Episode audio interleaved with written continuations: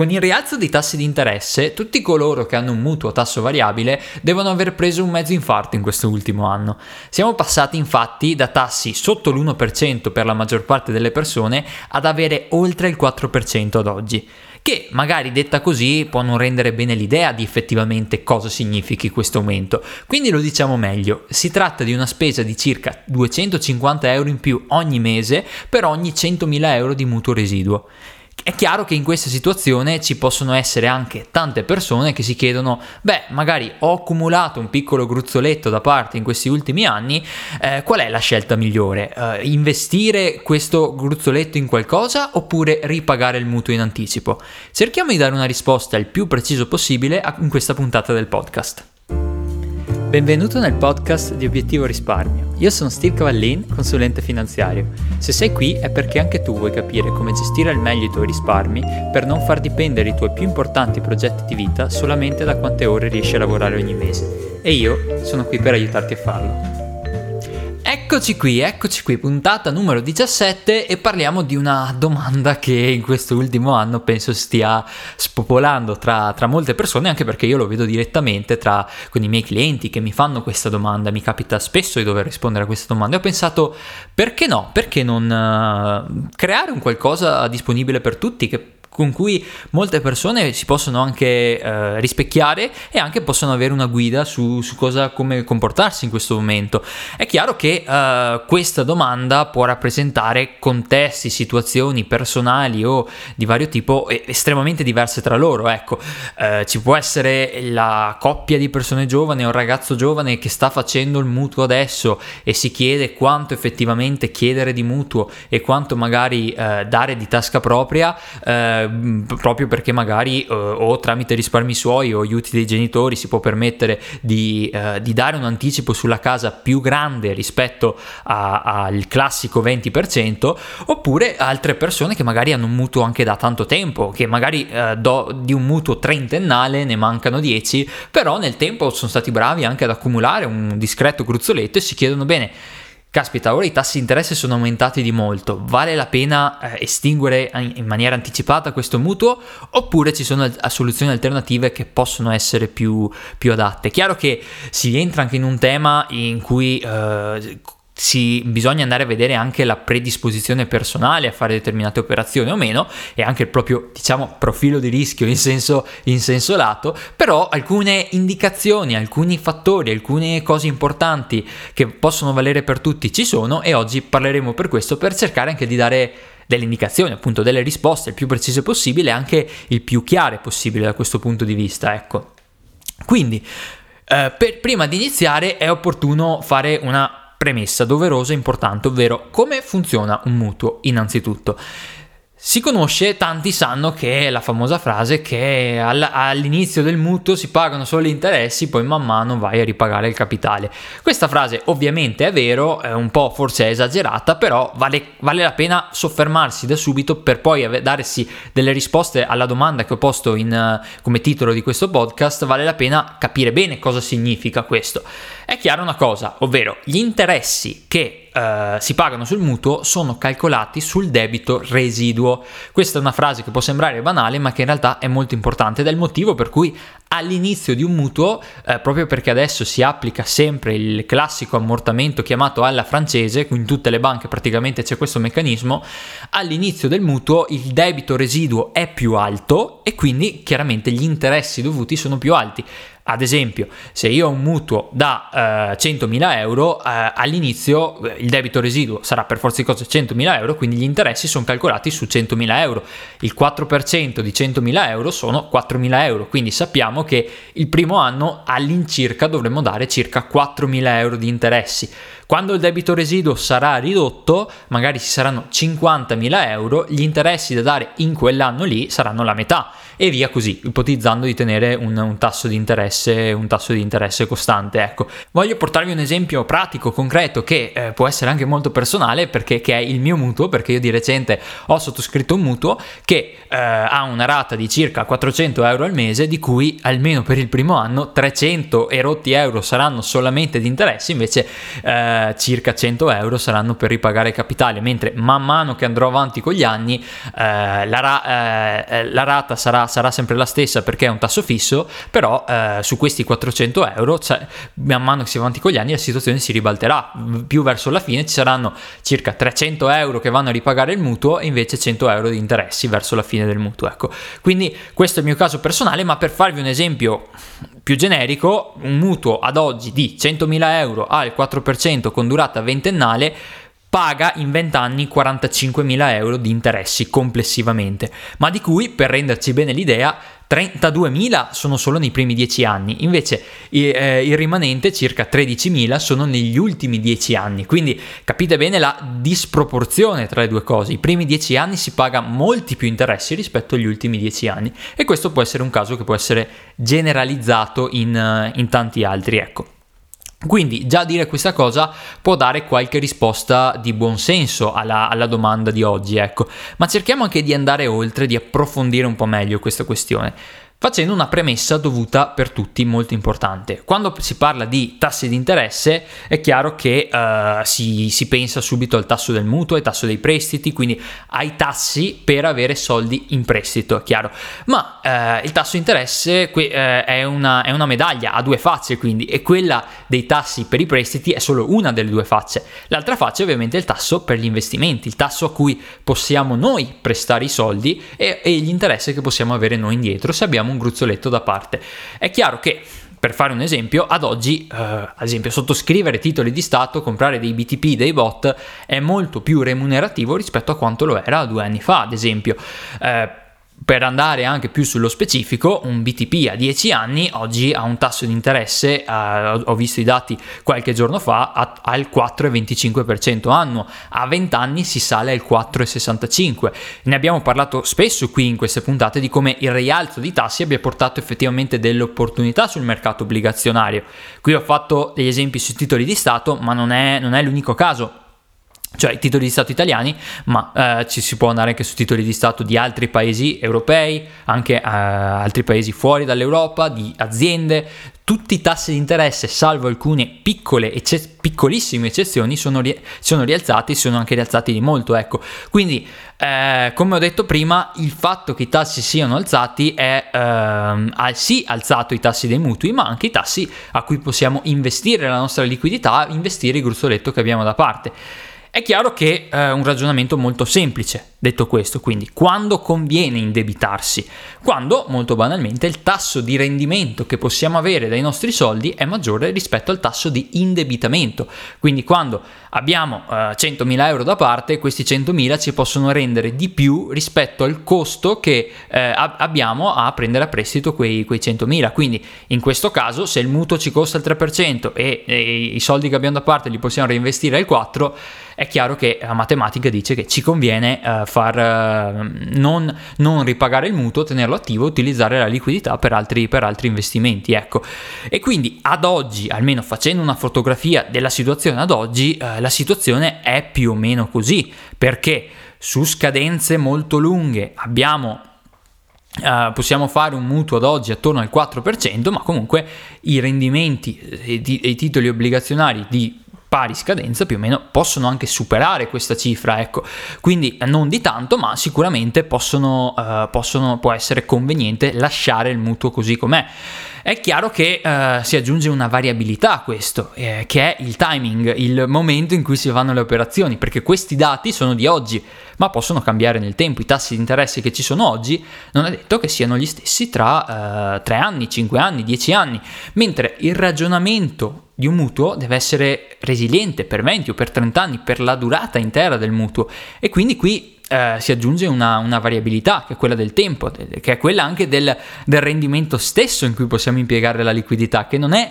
mai di base garantito. Cioè, anche, anche, il BTP che ci dà l'illusione della garanzia, però eh, sappiamo che se i tassi dovessero continuare a salire, eh, il BTP che abbiamo comprato ha quel tasso ed è fisso e, e, e anzi si può svalutare proprio perché i tassi sono, sono saliti e le nuove obbligazioni hanno tassi più alti. Tutti i ragionamenti che abbiamo già fatto magari in questi, in questo, in questi, pod, in queste varie puntate del podcast, ma che si ricollegano anche, anche in questo tema. Ecco. Quindi eh, che risposta ci possiamo dare? Conviene estinguerlo questo mutuo o conviene, o conviene lasciarlo lì e reinvestire perché obli- eh, adesso ci sono tassi di interesse più, più, vantaggiosi? Ecco, dobbiamo andare un po' più sullo specifico e fare delle differenze caso per caso. Quindi partiamo dal secondo caso che ho detto oggi, ovvero quello con una persona che ha già un mutuo acceso da diversi anni, ha un gruzzoletto da parte e sta pensando se è il caso di estinguere anticipatamente questo mutuo oppure... Eh, eh, oppure utilizzare questa liquidità che ha a disposizione in qualche altro modo. Partiamo dalla caratteristica chiave di questo caso specifico, ovvero la scadenza. In questo caso eh, la scadenza, gli anni che rimangono per, uh, per, pagare il mutuo è tendenzialmente breve, breve almeno rispetto alla, alla, durata originale del mutuo, cioè si parla se il mutuo originale magari era di 20 anni, sicuramente chi si trova in questo caso ha pagato almeno 10 anni di mutuo o, o, o anche, anche qualcosina in più. Quindi avere una scadenza eh, inferiore significa anche avere meno variabilità perché c'è meno tempo davanti, meno incertezze, quindi eh, sicuramente una in un contesto così, eh, l'aumento, eh, la, ulteriori aumenti dei tassi di interesse possono avere un impatto ridotto rispetto, rispetto al, allo stesso caso, magari dieci anni fa, in cui eh, mancavano ancora vent'anni di mutuo. Ecco. Cosa significa questo? Lo cerco di spiegarlo in modo, in modo più concreto. Punto numero uno è quello che abbiamo detto prima, ovvero eh, il mutuo Uh, ad oggi è stata pagata la maggior parte degli interessi in passato, ad oggi il capitale residuo è più ridotto, quindi se i tassi, pa- uh, magari c'è un capitale residuo di 50.000 euro e i tassi passano dal 4% al 5%, sì, ci sarà un aumento della rata, ecco, però uh, l'impatto è sicuramente molto inferiore rispetto ad un mutuo residuo di 100.000, di 200.000, di cose di questo tipo, proprio perché la cifra è più ridotta e quindi gli interessi totali dovuti sono più, sono più contenuti. Oltre a questo, eh, un, ad oggi un portafoglio obbligazionario di pari scadenza può addirittura rendere meglio rispetto, rispetto al, a, al, al costo del tasso di interesse residuo su, su quel mutuo. E quindi eh, a questo ci aggiungiamo anche il fatto che comunque la prospettiva non è a livello immediato, ma in un orizzonte di 3, 4, 5 anni sono di un ribasso nuovo dei tassi di interesse che sicuramente non tornerà ai livelli precedenti dello 0,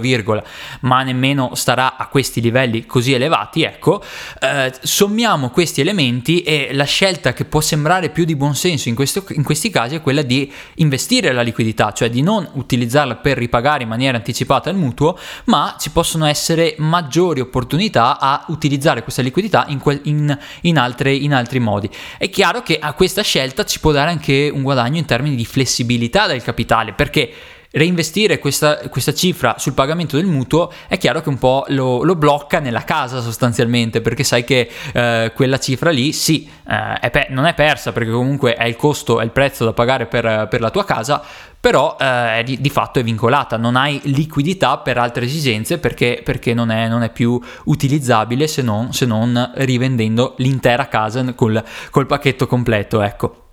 Quindi in questo caso, considerando tre fattori, ovvero il minore impatto dei tassi di interesse vista la durata residuo del mutuo, visto anche la situazione ad oggi di un, eh, di un certo portafoglio obbligazionario che può anche ripagare il costo del mutuo residuo e vista anche la prospettiva eh, a livello dei prossimi 3, 4, 5 anni dei tassi e anche ovviamente la flessibilità che si andrebbe ad avere eh, tenendo la liquidità, la scelta che può sembrare più di buon senso può essere questa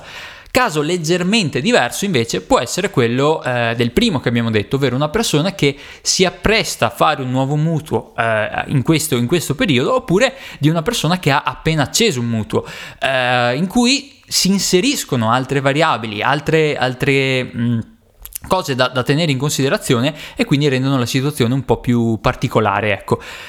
Abbiamo due, due, aspetti da considerare. Da una parte gli interessi sicuramente alti ad oggi, è una, un contesto in cui sicuramente il mutuo non, eh, nella maggior parte dei casi non ha una durata breve, anzi molto spesso si arrivano a superare i 25 anni e eh, un contesto sicuramente complicato da, da, questi punti di vista in cui eh, ci porta naturalmente per vivere anche più sereni, se possibile, a ridurre al minimo eh, la l'impatto del mutuo a ridurre al minimo il finanziamento in modo tale che eh, da essere un po' più rassicurati, essere meno esposti a questo scenario di alti tassi di interesse che ci spaventa molto e quindi in cui una parte di noi dice sempre ascolta, visto che ne hai la possibilità, eh, minimizza il mutuo, fallo del meno possibile o addirittura se c'è la possibilità non farlo proprio perché non conviene pagare tassi di interesse così alti. Ecco, questo può essere una, un lato, una una, faccia della medaglia che emerge spesso tra le persone. Dall'altra parte però ci sono altri fattori da considerare per fare una scelta ponderata e corretta e che spesso a cui sul subito non, non, non si presta la dovuta attenzione proprio perché il nostro cervello è così preso dal, dalla paura di pagare un sacco di soldi di interessi a dover eh, finanziarsi e un, accendere un debito molto importante e molto costoso che molto spesso si, ci si dimentica di tutti gli altri aspetti che in realtà hanno eh, uguale importanza se non addirittura di più. Quali sono questi? Possono essere ad esempio le spese accessorie per l'acquisto della casa che eh, accessorie per modo di dire perché ri, eh, fanno eh, lievitare il conto del, dei costi per l'acquisto della casa in maniera, in maniera importante. Di cosa sto parlando? Sto parlando delle spese per il notaio, le spese per l'agenzia, le spese per le assicurazioni che sono da fare nel momento in cui si acquista una, una casa, tutte, tutto l'aspetto fiscale dell'imposta di registro, le varie imposte di bollo, tutte, tutti questi costi qui che possono anche arrivare ai 15, anche ai 20 mila euro in alcuni casi per le case più, più importanti, ecco, e, e, che di certo non sono da trascurare. Poi c'è anche da considerare eventuali eh, spese per ristrutturazioni o se non ci sono le ristrutturazioni, l'arredamento di questa casa, che non è una spesa, anche questa non è una spesa indifferente che, ed è una cosa che, a cui bisogna bisogna, bisogna far fronte. E poi non, non c'è neanche da escludere eventuali altre spese, sia legate alla casa, ma non solo, che potenzialmente dobbiamo uh, fronteggiare nei prossimi 3-5 anni. Cosa intendo? Uh, può essere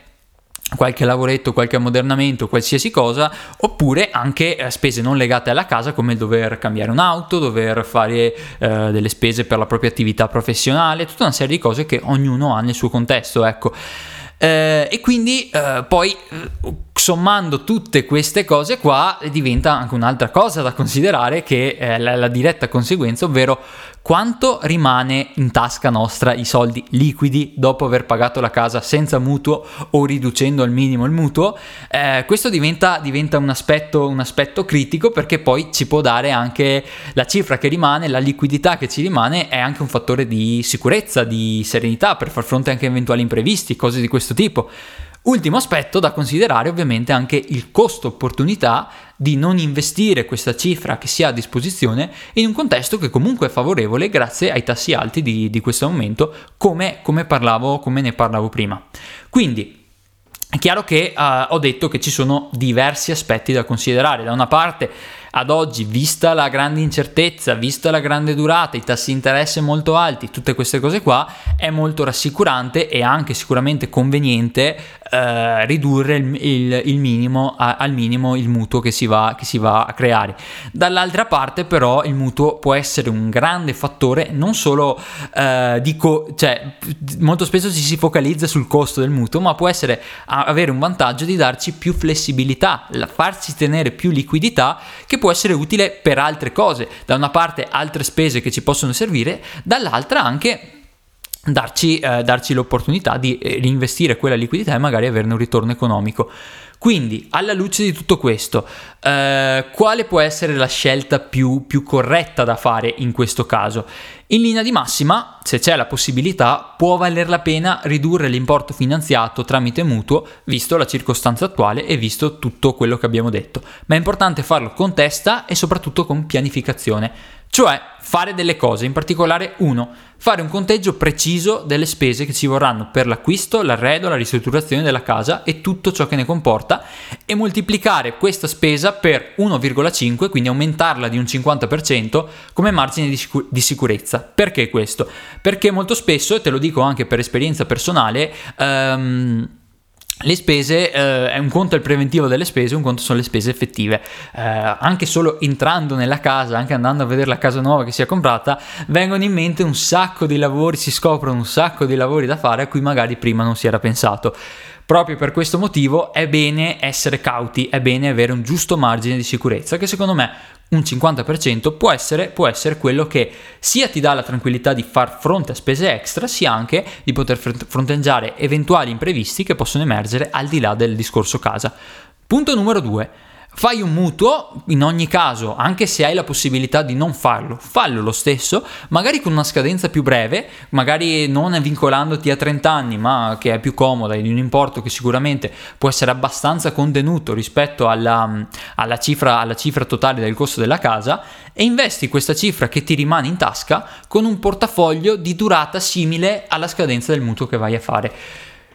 Ciò ti permette comunque di avere una scadenza medio-lunga che ti permette anche di creare un portafoglio abbastanza redditizio ad oggi, con un potenziale di rendimento abbastanza elevato e che quindi questo portafoglio cosa ti può aiutare a fare? Da una parte ti può contenere i costi del finanziamento, se no addirittura ripagarli completamente, e dall'altra ti può anche dare la flessibilità di avere degli investimenti più liquidi rispetto alla tua casa, di non bloccare tutte le tue disponibilità sull'immobile, ma di avere de- degli asset più liqu- facilmente liquidabili che ti possono veramente anche, anche salvare, salvare la, la, situazione in determinati, in determinati casi. Ecco. E quindi può essere, può essere molto utile. Terza cosa molto interessante che si può fare in questo caso è fare un pack, un piano di accumulo, in cui vai a mettere la rata di mutuo che avresti avuto se avessi effettivamente finanziato l'intero immobile come magari poteva essere l'idea da fare eh, due anni fa quando i tassi erano più convenienti, anziché questa, questo, questa cosa usarla per ripagare il mutuo, magari farlo accantonandotelo in, in un piano di accumulo in cui eh, puoi ottimizzare il tutto, puoi addirittura dire bene, io ho utilizzato utilizzato la liquidità, buona parte della liquidità che avevo per pagare il mutuo. Questo mi ha fatto risparmiare un sacco di interessi che non devo andare a pagare, però questo magari mi lascia anche una certa capacità di risparmio che anziché spendere per eh, godersi la vita, che sicuramente va bene, però si può anche accantonare, far finta di avere un mutuo, però anziché pagare la banca, paghiamo noi stessi, creiamo un portafoglio che ci permetta anche di riacquisire la liquidità che abbiamo speso per, per l'acquisto della casa nel tempo e anche ottenere dei rendimenti nel medio lungo lungo periodi che possono essere importanti, sfruttare anche un fattore di eh, capitalizzazione composta e eh, ritrovarci con un bel gruzzoletto da parte nell'arco di 15 o 20 anni. Ecco. Quindi questi sono alcuni spunti che voglio portarti a seconda, a seconda dei, dei, vari casi in cui, in cui, ti puoi trovare. Ricorda una cosa, eh, una cosa, molto importante, ovvero i soldi sulla casa eh, possono essere una, un grande investimento per noi stessi, per, per il nostro benessere, per tutta una serie di cose, ma non sono smobilizzabili. E poterlo fare, avere un, comunque una parte liquida, magari grazie a un mutuo, magari grazie a altre cose, eh, può essere un gran vantaggio a seconda dei casi, proprio perché eh, ho sentito diverse storie di persone che si sono messe da sole in difficoltà economica mettendo tutte le proprie risorse su un immobile che poi si è risultato si è rivelato essere molto più pesante rispetto a essere un incubo anziché un sogno sostanzialmente. Perché nel momento in cui tu devi andare a ridurre la tua qualità della vita a rovinare la tua qualità della vita proprio perché ti trovi in situazioni spiacevoli senza la liquidità per far fronte alle varie necessità che possono emergere ecco che questo può, può rendere eh, la casa veramente un incubo come ho detto detto prima. Quindi è importante tenere il giusto equilibrio anche a costo di spendere dei soldi per finanziarsi per un mutuo, che comunque è un costo che è ripagabile grazie all'opportunità che c'è ad oggi nel contesto dei mercati finanziari con tassi più elevati, grazie a un piano di accumulo ad hoc in cui andiamo a investire eh, nostre, la nostra capacità di risparmio anziché destinarla sul mutuo e cose di questo tipo. Io a, a tal proposito voglio come al solito lasciarti una, un po' una, una chiamata all'azione in questo senso, ovvero eh, se tu vuoi avere un conteggio preciso della tua situazione, raccontarmela un po', fare, eh, farci una chiacchierata in questo senso, dimmi, dimmi qual è la casa che vorresti andare a prendere, con che dinamica dinamiche, con che prezzi, con che risorse e capire quale può essere la via più adeguata per te, oppure magari se hai già un mutuo e un gruzzoletto da parte, vuoi capire come gestirlo, quale può essere per il tuo caso specifico la soluzione migliore, non devi fare altro che mandarmi una mail all'indirizzo che trovi nella descrizione, che comunque è cavallin.s-copernicosim.com, eh, raccontarmi un po' la tua situazione, noi fisseremo una chiacchierata senza alcun tipo di impegno in cui eh, mi, mi, spieghi bene, mi spieghi bene tutto il quadro e lì puoi avere dei consigli più concreti sul tuo caso personale su cosa può essere più adeguato fare anche tenendo in considerazione tutti questi fattori di cui ti ho parlato oggi. Io ad ogni modo ti ringrazio per aver ascoltato questa puntata, se vuoi anche mandarmi una mail per lasciarmi un feedback su quello che pensi di questo podcast e anche alcuni suggerimenti su alcuni temi che ti piacerebbe, che ti piacerebbe mm, sentir parlare questi, di cui ti piacerebbe sentir parlare in queste, in queste puntate, molto volentieri. E detto questo, ti auguro una buona settimana e alla prossima!